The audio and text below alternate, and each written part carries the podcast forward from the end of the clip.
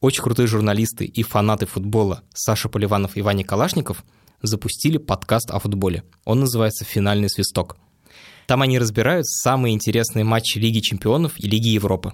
В гости приходят очевидцы этих матчей. Например, Василий Уткин и Юрий Сапрыкин. А максимальный градус ностальгии достигается за счет плейлистов самых популярных треков тех лет. У каждого выпуска свой плейлист. Слушайте «Финальный свисток» о футболе. Звучит финальный свисток. Это подкаст о финалах Лиги Чемпионов. И том, что их окружало. Он выходит каждый вторник и среду. Ведут его Ваня Калашников и Саша Поливанов из sports.ru. Слушайте нас на Яндекс Музыке. Подписывайтесь и включайте.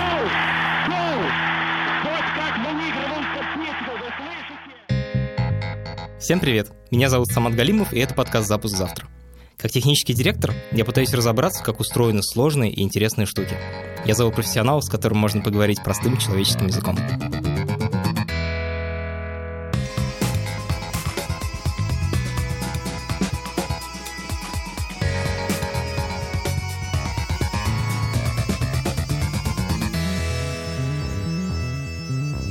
Подписывайтесь и слушайте нас везде, где вы слушаете подкасты.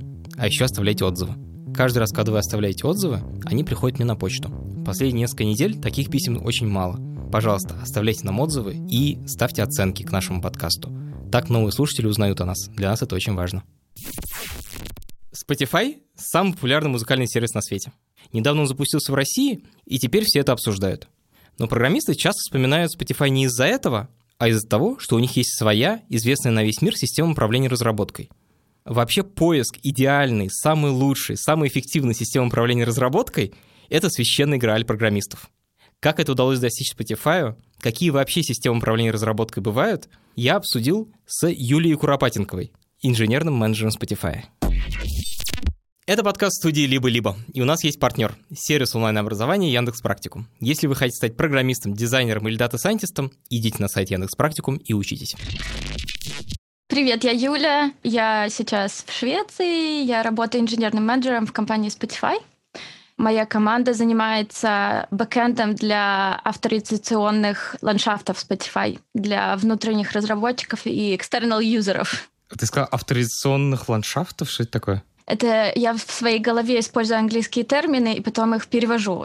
То есть это бэкэнд, весь который занимается авторизацией в Spotify и аутентификацией. А, ничего себе, круто. Это самая, получается, такая штука про безопасность. Да, то есть э, абсолютно все пути ведут к нам. У нас один из самых больших бэкэнд микросервисных ландшафтов Spotify, и как бы вы не хотели зайти в Spotify, вы будете заходить через наши сер- сервисы. Юля, а как ты вообще попал в Spotify?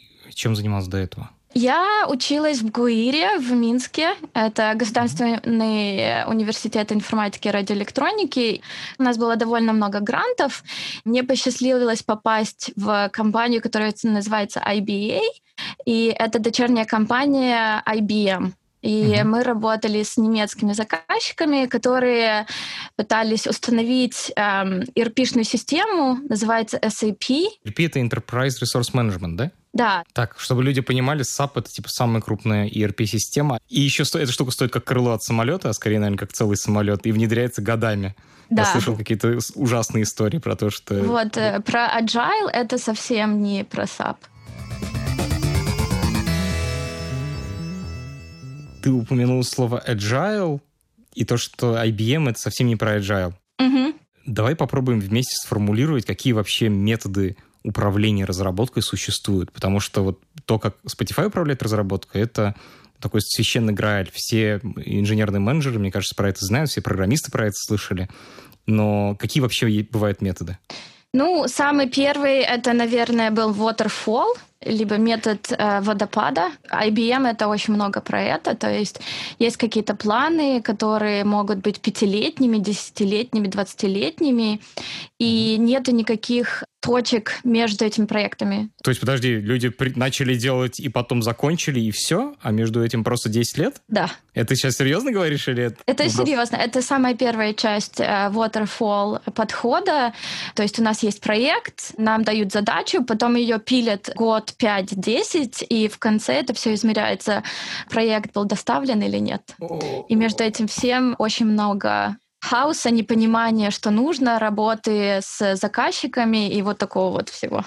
Подожди, пожалуйста, но ведь в Waterfall, вот в этом методе водопада, там водопад, ну почему водопад? Потому что там такие прямоугольные блоки слева направо и сверху вниз идут, как водопад течет. Сначала планирование, потом разработка, потом тестирование, потом интеграция, потом внедрение и поддержка. То есть все такое вроде поэтапно. Так же, как строители здания строят, они там сначала чертеж делают, потом все строят, а потом сдают в эксплуатацию.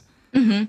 Это, по-моему, э, вторая improved stage waterfall. В первой части waterfall, мне кажется, заказчик никогда не мог решить, куда ему двигаться дальше, потому что мы уже достигли какой-то конечной точки проекта, и ей либо ему нужно инвестировать огромную кучу денег для того, чтобы заимплементировать что-то новое.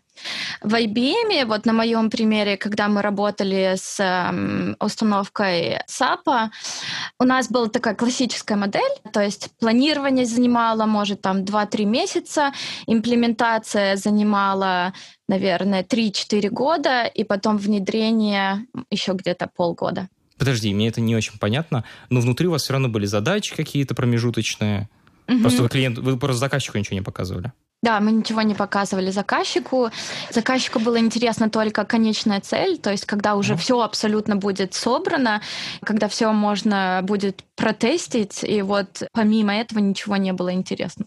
И к чему это приводило вообще? Как это выглядело изнутри? Ну, самый интересный пример — это то, что конечная стадия моей работы в IBM, она была тем, что наш проект закрыли, потому что он занимал слишком много времени, и цель, к которой мы шли, она становилась все дальше и дальше, на самом деле, потому что мы им говорим, что нам нужно больше времени, они говорят, нет, делайте быстрее, и э, куча проблем всяких появлялась. В итоге проект был закрыт, а количество денег, потраченное на этот проект, оно было неимоверное. Обалдеть. Ты можешь хотя бы порядок назвать, сколько людей работали над проектом, какое время, сколько это примерно стоило? Да, э, то есть наш весь проект, он растянулся в 7 лет. А изначально это все должно было закончиться в 3 года. Да, и по деньгам я ничего сказать не могу, но там было очень много нулей в конце. А по количеству людей, то есть вот была у нас немецкая команда, где было около 70 человек, команда в США, где было около, наверное, 120 человек, команда в Минске из, наверное, 20 человек и команда в Индии. То есть 250 человек работали 7 лет, а потом это все отправили в мусорку. Да. Класс. Я просто слышал такие истории про то, как американские военные, по-моему, заказывали систему, ее строили там, типа, должны были построить за 4 года, строили 15 лет, а потом тоже выкинули. Но я их слышал только, типа, читал про них. А тут ты рассказываешь, что ты в 2000 каком году в этом всем участвовала? Ну, я присоединилась, мы уже были на году, наверное, пятом. А, я присоединилась в 2010 году. Мы сейчас обсудили Waterfall, одну из самых популярных систем управления разработкой. Вторая популярная система — это Agile. Можешь про нее рассказать? Как она появилась и чем отличается от Waterfall? По-моему, где-то в 90-х э, начались появляться эти аджайловые манифесты, и довольно много айтишных компаний, они стали двигаться в плане fail fast, move fast, mm-hmm. то есть начали задумываться о том, как можно нам поменять нашу разработку и начать двигаться в каких-то маленьких шажочках, которые будут давать нам очень много фидбэка от юзеров, и каждый фидбэк будет эвалюировать наш продукт. Короче, нужно собирать обратную связь для того, чтобы понять, правильно мы движемся или нет. Да, так и есть. Что люди поняли, эм, это то, что самое самая большая часть и самая большая проблема в разработке это не писать код, это коллаборация и то, как мы все планируем и как мы внедряем в культуру, в которой мы разрабатываем. Коллаборация ты имеешь в виду взаимодействие программистов между собой или программистов с заказчиками? Э, всех. Продуктовых оноров, инженерных менеджеров, э, разработчиков, UX-дизайнеров. Юлия, а почему основная сложность а не в том, что написать код? Ведь конечный результат нашей работы — это программа, которая работает. А это же код, по сути. Это, наверное, природа человечества. Самое сложное, что мы можем делать, это разговаривать друг с другом. То есть э, намного проще сесть и делать то, что тебе хочется, чем спросить у 10-15 людей, а что на самом деле нужно, и пытаться понять, что они хотят этим донести. И самое интересное, в agile практиках есть такой ритуал, как ретроспектива, да, и mm-hmm. э, мне кажется, ретроспектива это очень крутой тул для того, чтобы команда самоусовершенствовалась сама по себе, то есть ее никто не толкает, они сами обсуждают, что мы можем сделать лучше из своих только сил. А в Waterfall это все нагнетается с лидерской части, то есть никто не решает это на нижнем уровне, а лидеры приходят и говорят, «Э, вот тебе нужно делать это, и нужно делать это для того, чтобы следующие наши проекты стали лучше. Эм, и никто не делает работы над ошибками, к сожалению. Мне кажется, что классная аналогия, она про то, что Waterfall — это такая классическая музыка, в которой изначально есть ноты, и все сидят, весь оркестр играет по плану. А Agile — это такой джаз, такая джаз-импровизация. Mm-hmm.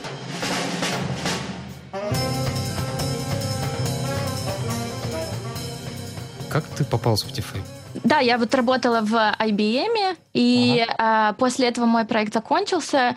Моему молодому человеку предложили работу в Швеции, и я начала искать работу, и Spotify меня позвал на работу.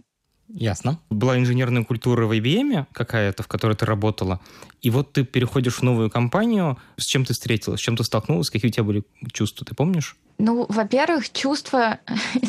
я помню... Я когда работала в IBA, у меня всегда был менталитет, что мне нужно вот до последнего сидеть, э, копаться. И поскольку мы работали в разных э, тайм-зонах, ну, не всегда mm-hmm. можно было спросить кого-то. Mm-hmm. И я вот прихожу в команду свою в Spotify, я пытаюсь разобраться, как у нас э, наша database построена. Mm-hmm, база данных. Да, база данных, да. И я сидела до 10 вечера, и это, наверное, была моя третья неделя. После этого меня мой менеджер вызывает на разговор и говорит, Юля, что ты творишь? Люди видят, что ты сидишь вечером и работаешь. Ты понимаешь, что ты подрываешь здоровье нашей команды. Они смотрят на тебя, и им нервозно от того, что им придется так работать.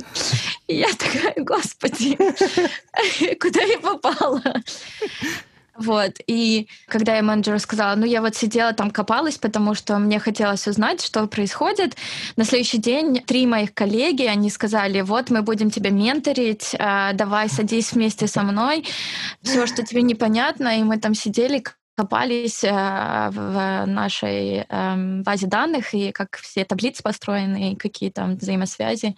Юля, как называется формальная система управления Spotify? Это называется Spotify Model, да? Это называлось Spotify Model, но мы сейчас называем это Spotify Rhythm. Ритм? Да, Spotify Rhythm. Ну, то есть вот классическая модель, про которую все знают, про которую наши agile коучи рассказывали, это как раз-таки Spotify модель. А то, что у нас сейчас, это многие-многие итерации усовершенствования этой модели. То есть мне кажется, что очень многие люди, они не знают, что мы довольно много чего поменяли, и они до сих пор ссылаются на нашу самую первую модель, про которую было очень много видеороликов, и mm-hmm. которую как раз-таки называли Spotify Model. Знаешь ли ты, что был Spotify до этой модели? До нее был Даниэль Лек и Мартин Лоренсон, наши основатели, которые сидели дома у себя в квартире и э, кодили очень много.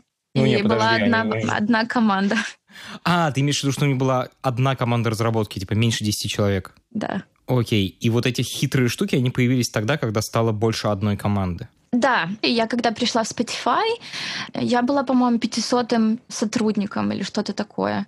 Uh-huh. Сейчас нас 5000 чем-то, то есть э, вот за 6 лет мы, мы выросли там на тысячу процентов. 5000, господи. Мне кажется, Даниэль Эк, он позвал одного из своих знакомых, который занимался agile практиками в Швеции, как консультанта. Этот консультант пришел, он э, за... посмотрел, как мы работаем, какие у нас структуры, и э, порекомендовал вот эту вот специфайскую модель. Модель, которая будет направлена на agile практики, и скейлиться она будет из команд. То есть э, в чем основополагающие практики в той модели? То, что каждая команда, которую мы называли Squad, она мини-стартап, который существует автономно, у которого есть какое-то количество систем, которые принадлежат этой команде. Uh-huh. И эти системы — это ответственность этой команды. То есть это формирует очень большое чувство принадлежности к системам, и uh-huh. люди пытаются всячески эти системы улучшить, работать на технической составляющей, и когда они on-call, они знают, как э, системы вернуть uh-huh. из э, состояния падения. Угу, то есть это такие дежурные, которые могут поднять, если что-то упадет. Да, то есть э, вот э, термин SRE mm-hmm. очень довольно популярный. То есть SRE — это Site Reliability Engineer, это человек, который может не только программу написать, но еще поднять сломавшуюся систему в продакшене, то есть то, чем люди пользуются. У нас все разработчики, часть их обязанностей — это быть SRE. О, подожди, ты хочешь сказать, что любой разработчик Spotify может поднять ну, свою часть продакшена? Да, свои системы. То есть если наша система падает, они должны эти системы поднять, и все команды, которые по протоколам общаются с нашими ага. системами, их нужно оповестить, а, нужно дать им рекомендации, что им ага. нужно сделать на своей части. Офигеть. Например, в Google SRE, мне кажется, это типа пятая часть всех программистов, или может даже десятая, то есть гораздо меньше, чем просто программистов. Им гораздо больше платят, и это считается гораздо более штучным товаром, такие программисты считаются. Да. более элитные. В Гугле SRE — это отдельная функция. Spotify это модель другая, поскольку мы пытались привить любовь к системам и сделать автономную такую маленькую команду Squad. Каждый разработчик, он э, мини-SRE. Обалденно. Сколько людей в таком скводе? Считается, что самый оптимальный размер это 5-7 человек. Иногда команды могут скейлиться, и там может быть э, больше человек, но это тогда знак для того, чтобы команда должна разделяться. А вот 5-7 человек ты можешь назвать персоналии? То есть какие люди? Да, моя команда — это э, бэкэнд разработчики, то есть у меня 6 бэкэнд разработчиков, один веб-инженер и UX research, дизайн интерфейсов, и э, продуктовый owner, и я. А сколько таких команд? В Spotify? Да. Ой, я даже не могу это ответить. Но там должно быть, наверное, около тысячи, наверное. Офигеть! А можешь рассказать про область ответственности какой-нибудь? Ну, вот пример, ты сказал, что вот вы отвечаете за э, всю систему авторизации бэкэндовскую, и это, кажется, на самом деле очень большая часть системы. Что, чем занимаются остальные 999? Можно закинуть примеры? Ну, вот, например, функция лайка, вот то, что ты можешь сердечки ставить в приложении, это отдельные команды? Да. Playback — это отдельная команда. Существует куча команд, которые связаны с интеграциями с э, различными партнерами. То есть вот, например, у нас есть application, который имбедится в машины да, то есть а. вот если есть у тебя Tesla или Audi, можно заимбедить эм, Spotify, и можно его слушать, и можно этим всем заниматься, покуда ты едешь. Отдельная команда занимается этим. Отдельная команда занимается работой с э, Google Home, Amazon и так далее и тому подобное. И наша вся архитектура в Spotify, она также разделена на несколько таких логических блоков. То есть у нас есть блок консюмеров, это наши юзеры, которые покупают подписку в Spotify и слушают музыку. Есть часть, которая отвечает за э, артистов, то есть э, любой музыкант может э, использовать Spotify как платформу для общения с, со своими фанатами. Любой музыкант может зааплодить свою музыку, посмотреть графы, аналитики, в каком плейлисте им лучше всего свою музыку продвигать. У нас есть очень много тулов, которые помогают именно промоутить музыку на нашей платформе и составляют аналитику, как фанаты того либо иного артиста, они могут слушать что-то. Потом у нас есть часть, это довольно новая часть, которая начала э, работу, называется подкасты. Это я слышал, когда люди как на радио разговаривают, да? Да, вот как мы сейчас разговариваем. Я понял, 999 команд как бы не просто так получают зарплату.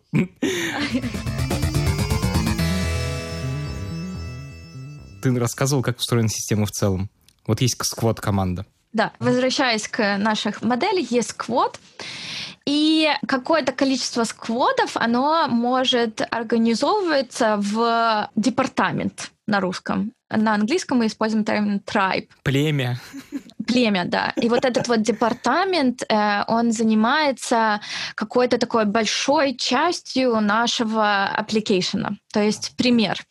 Я рассказывала, что есть довольно много команд, которые занимаются работой с эм, стратегическими партнерами, как там машины, колонки и так далее. И вот Tribe, который их объединит, называется PPX, и они, чтобы перевести PPX на русский, я даже не знаю, Partner Experience. Ну, отношения с партнерами. Да, то есть вот какое-то большое количество скводов, по-моему, если я не ошибаюсь, около 20, они все живут вот в этом трайбе, и у трайба есть э, дирекция, и эта дирекция, она направлена на повышение каких-то метрик.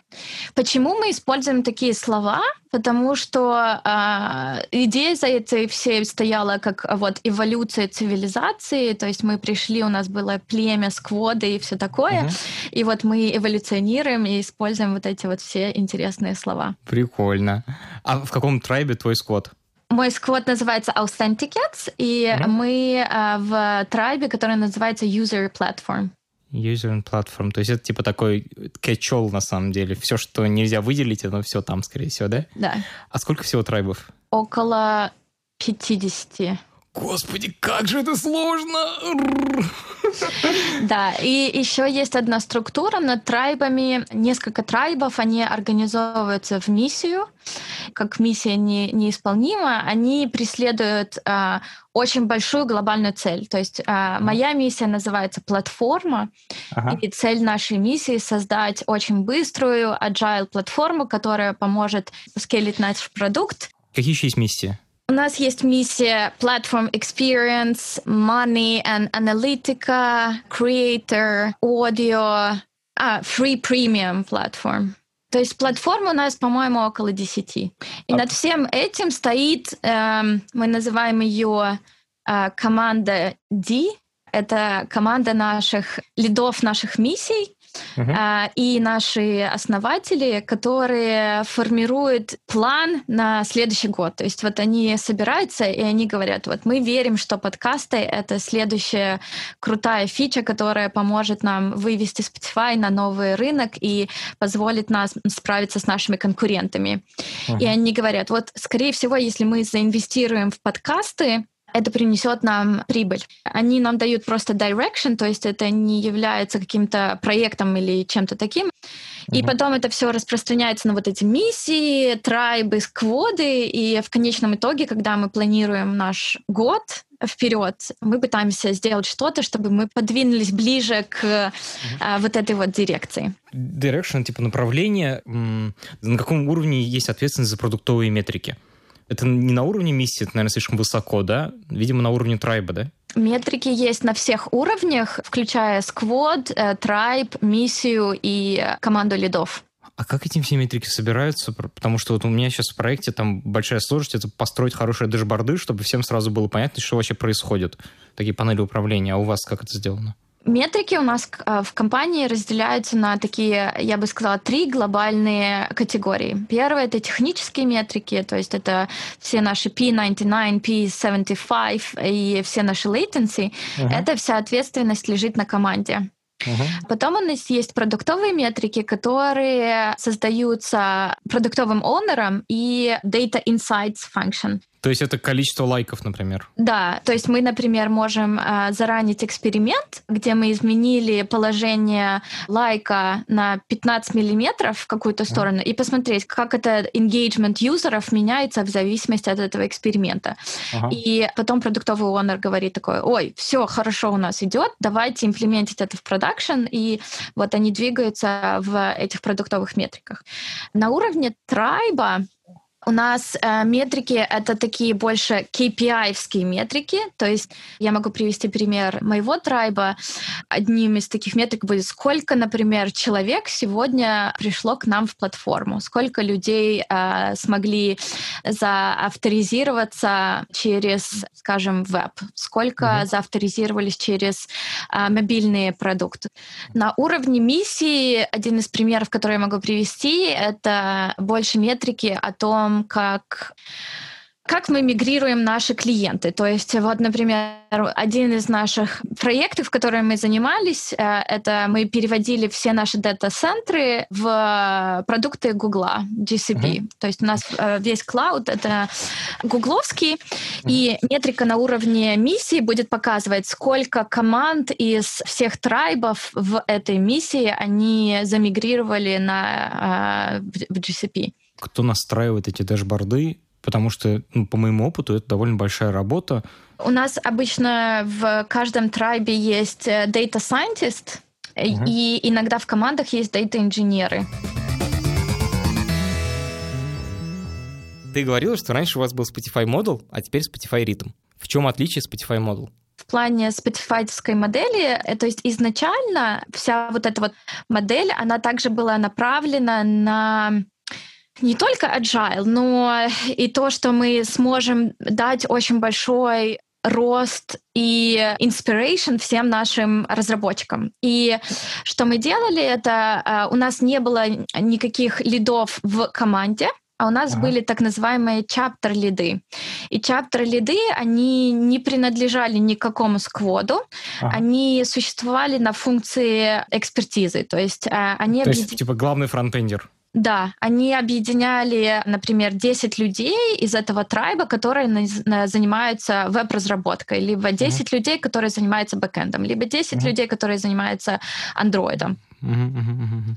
И что изначально мы думали, э, что это поможет лидеру не сувать нос в такой day-to-day таски, то есть mm-hmm. не будет никакого очень сильного влияния на людей в плане их каждодневной работы, э, когда они э, занимаются своим девелопментом с mm-hmm. лидерами.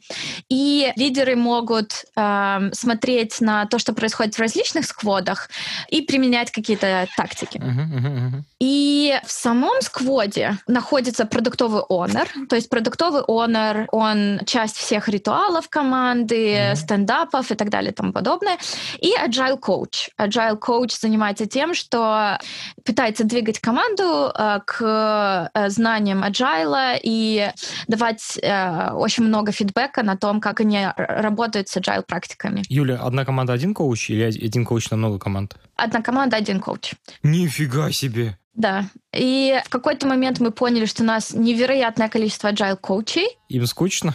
Им было немножко скучно, и э, все наши разработчики, они такие стали, ой, ну у нас же есть Agile Coach, почему мы будем об этом думать? В то же самое время мы увидели, что у нас продуктовые онеры становятся супер техническими, mm-hmm. и это не дает им возможности вот выйти э, далеко в будущее и посмотреть, какая же у нас следующая итерация нашего продукта. То есть продукт онер становился, по сути, менеджером да, они, они загнались в угол довольно сильно, продуктовые онеры наши. Они стали такие супер техническими, но они, у них не было э, довольно глобального вью на продуктовую часть.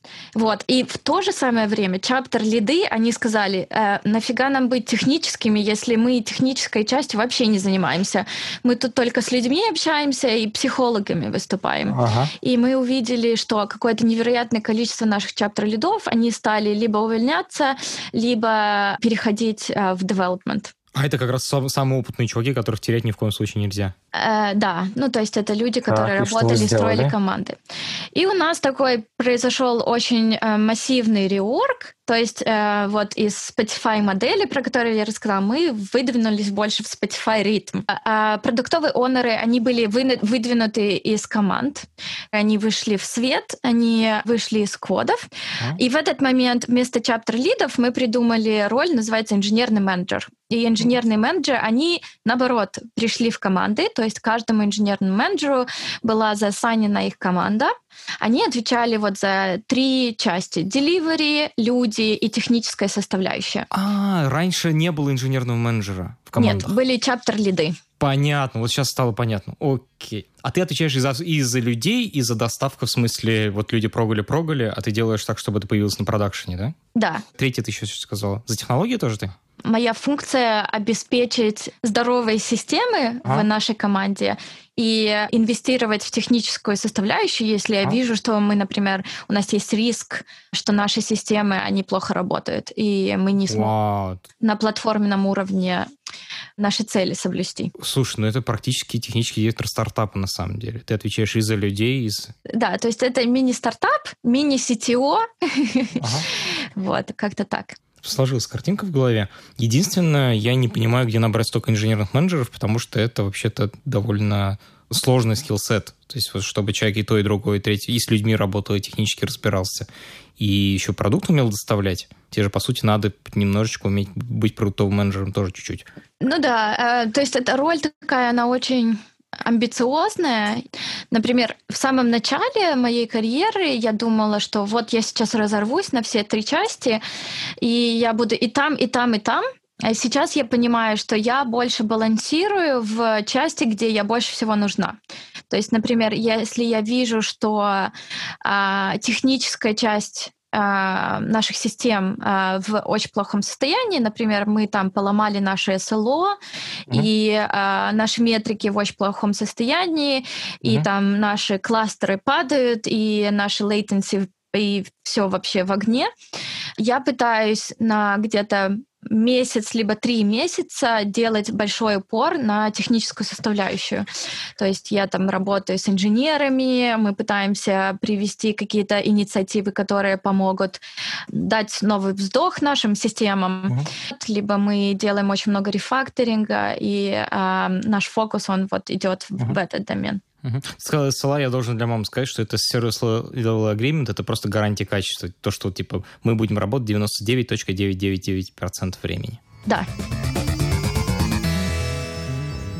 Как мне вырасти? Вот это один из самых таких больных вопросов у программистов, потому что мало какие компании умеют это хорошо и правильно делать. Как вы это делаете? Эм, я не знаю, делаем ли мы это хорошо, но мы это делаем, и мы очень много учимся на этих ошибках своих. И э, фреймворк, который мы используем, э, он гугловский. В чем э, идея всего этого? Это то, что вот у нас есть многочисленные стартапы, и, например, один из разработчиков чувствует себя довольно пассивно, и нет у них мотивации, потому что, возможно, они думают, что они уже все знают, либо, uh-huh. возможно, они думают, что управление не очень, uh-huh. либо продуктовые задачи не очень. И вместо того, чтобы отпустить их в другую компанию, мы можем им предложить какие-то команды в Spotify, в которых Возможно, есть задачи, которые они хотят решать. И что мы в таком случае делаем? Вот это вот перемещение из команды в команду, оно а, очень распространено в Spotify. Mm-hmm. У нас есть там чатик, инженерных менеджеров, в котором мы закидываем информацию. И вот у меня есть инженер, который хочет перейти в такую-то команду, вот такой у них скиллсет, и вот тем-то они хотят заниматься. Биржа труда. Да, биржа, мини-биржа труда. Кроме этого, каждый разработчик в Spotify может двигаться в направлении сеньор-разработчика, то есть двигаться в плане усовершенствования своей технической части. Они могут двинуться в направлении продуктовых оноров, э, либо э, инженерных менеджеров. Как это все происходит? Э, то есть есть у тебя менеджер, у нас каждую неделю проходит один на один, и, например, вот мой разработчик говорит мне, Юля, я хочу стать продуктовым онором. И я говорю, ой, какая хорошая идея, мы разговариваем об этом всем, обсуждаем, когда человек хочет стать продуктовым онором, uh-huh. и пытаемся построить взаимопонимание, чего этому человеку не хватает, чтобы быть хорошим продуктовым онором, например. И очень часто, чего не хватает, это вот таски, реальные таски, которые бы могли этому инженеру дать понять, нравится ли ему а? быть продуктовым онором или нет. А? И в таких случаях случаях, что мы делаем, это мы даем а, возможность этому разработчику драйвить какие-то проекты и стать продуктовым онором частично с помощью реального продуктового онора либо команды. Вот, это все согласовывается, мы начинаем обозначать временные рамки, работаем очень много с фидбэком, то есть фидбэк происходит не только от инженерного менеджера, но и от всех членов команды. Потом мы решаем в конце, этот человек может перейти в продуктовую часть или нет. А, внутри вот этих всех переходов и внутри а, каждой экспертизы есть еще очень много ступеней. То есть вот инженер в их карьерном развитии можно передвинуться по семи ступеням от интерна до CTO. Вот эти грейды от 1 до 7 у программистов, зарплата прямо на них завязана или нет? Да, да, да. То есть с каждым промоушеном а, инженер переходит в новый грейд и а, новую ступень, и там другая категория денежная. Это вилка или это точная сумма? Это вилка. Внутри вилки зависит от перформанса, то есть э, как человек показывал себя и какие таски драйвил. А как измеряется перформанс? По фидбэку от инженерного менеджера, команды э, и всех людей, с которыми ты координируешь. Как часто получается фидбэк? По идее, фидбэк должен быть очень floating, то есть каждый месяц ты должен получать фидбэк. Но у нас есть две точки в течение года, когда у нас такой массивный фидбэк-сезон, uh-huh. и мы делаем все наши development разговоры с сотрудниками, и в эти точки мы обозначаем цели, к которым мы хотим идти. Это должно uh-huh. быть на бумаге, и у нас должен быть какой-то чекин, к которому мы идем. У нас сейчас идет второй сезон. Э, в сезоне 15 эпизодов, и в первом сезоне у нас была всего одна девушка-герой. Ты второй герой-девушка э, в нашем подкасте. С одной стороны, немножко неудобно из-за всего этого, из-за того, что у меня типа 1 к 15 соотношение гендерное. С другой стороны, найти героя-мужчину в тысячу раз легче, чем героя-женщину. В связи с чем у меня вопрос. Задумываетесь ли вы о гендерном балансе Spotify? Делаете ли вы для этого что-то специально? Да, то есть я буду пытаться рассказывать в динамике от момента, когда я пришла, и к моменту, что сейчас происходит. Ага. Когда я пришла, мне кажется, мы ничего не пушили в плане э, метрик по диверсификации, но где-то три года назад у нас э, началось очень большое изменения в плане, как мы нанимаем наших сотрудников. К тому моменту у нас э, было довольно мало женщин в команде, э, и разнообразие в команде было на уровне, из каких стран люди приехали. И э, очень многие люди спрашивают, что вы э, нанимаете женщин просто так с улицы?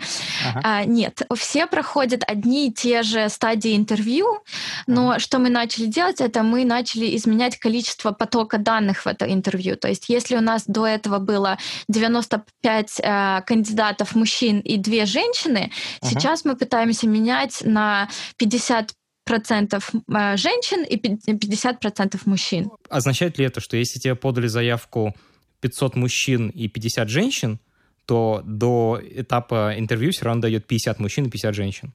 Да, скорее всего.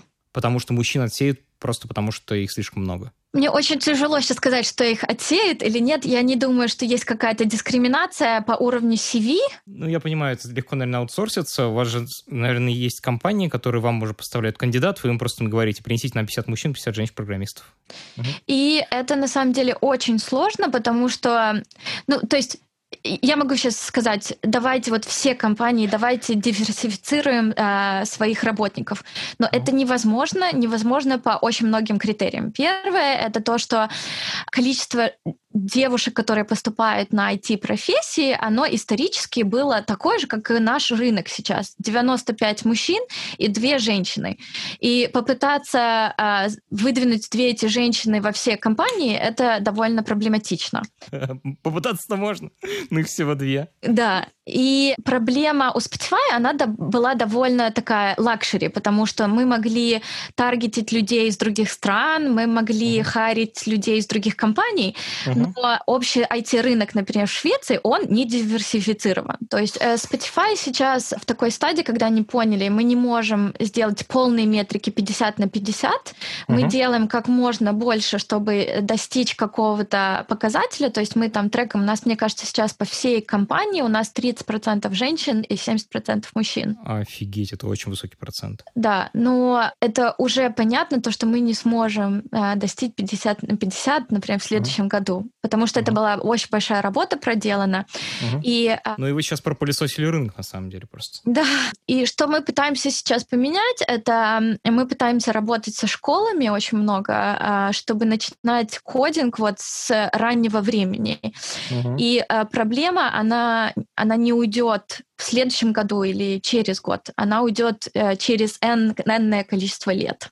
Через несколько поколений, когда те девочки, которых вы в школе начали учить прогать, они вырастут и пойдут в универ, выпустятся, и тогда станут вашими инженерами. Именно. Ты так улыбнулась, ты там участвовала сама в этом? Да, я участвовала. Это было до- довольно интересно, потому что у меня шведский не очень сильный, а дети в школах, они в большинстве своем разговаривают на шведском. То есть мне это было довольно сложно, но самое интересное то, что мы там начинали с кубика Рубика, делали лего и пытались там всякие интересные проекты делать сначала руками, а потом им показывали какие-то команды, как это все можно написать или там как можно вывести Hello World э, Ага. в компе. И а, прям вот ты сидишь и чувствуешь, что эти дети, нету между ними какого-то ген- гендерного неравенства. Они все одинаковые, они все Ага. хотят вот это выучить. И Ага. если это можно как-то посеять в а, школах, это неимоверная инициатива, которая потом поможет нашу индустрию вывести к более диверсифицированному уровню. А как, как это работает? А, Вот вы в школу приходите, вы просто уроки даете для всех детей или только для девочек? Нет, для всех детей. А, И это очень важно, потому что э, не должно быть того, что дети думают, что вот только мне это дано. То есть это круто, то, что и мальчики, и девочки, они занимаются одним и тем же, и это дает им возможность понять, что между ними нет большого дисбаланса, и они должны вот с этой мыслью идти вперед. Есть еще официальный менторинг. У меня есть э, две девочки, которых я менторю и помогаю им из университета. Одна из них в Польше, а другая в США. И мы с ними занимаемся в течение полугода. И если они заканчивают это менторство хорошо, и мы добиваемся наших целей, э, для них есть возможность стать интерном в Spotify. Вы смотрите на то, сколько девушек нанимается. Есть ли страны, в которых больше девушек-программистов, из которых меньше? Это все неподтвержденные данные, и это только мои наблюдения, собственно, в плане кого CV я видела, но Ага. я считаю, что очень большой кластер есть э, в Индии, э, женский, в Бразилии и в Китае. Остальные кластеры, они не такие значительные, и это может быть связано тоже с уровнем населения, то есть э, в Китае там такое количество людей, возможно, поэтому я вижу намного больше CV оттуда, чем из России, например. Мгм. Да, очень неожиданно, интересно. Все, я задал все вопросы, это было дико интересно. Спасибо тебе огромное. Это подкаст студии «Либо-либо», и мы его сделали вместе с сервисом онлайн-образования Яндекс Практикум. Над подкастом работали редакторы Юлия Яковлева и Андрей Борзенко, продюсер Павел Боровков, звукорежиссеры Ильдар Фаттахов и Павел Цуриков. За джингл спасибо Алексею Зеленскому.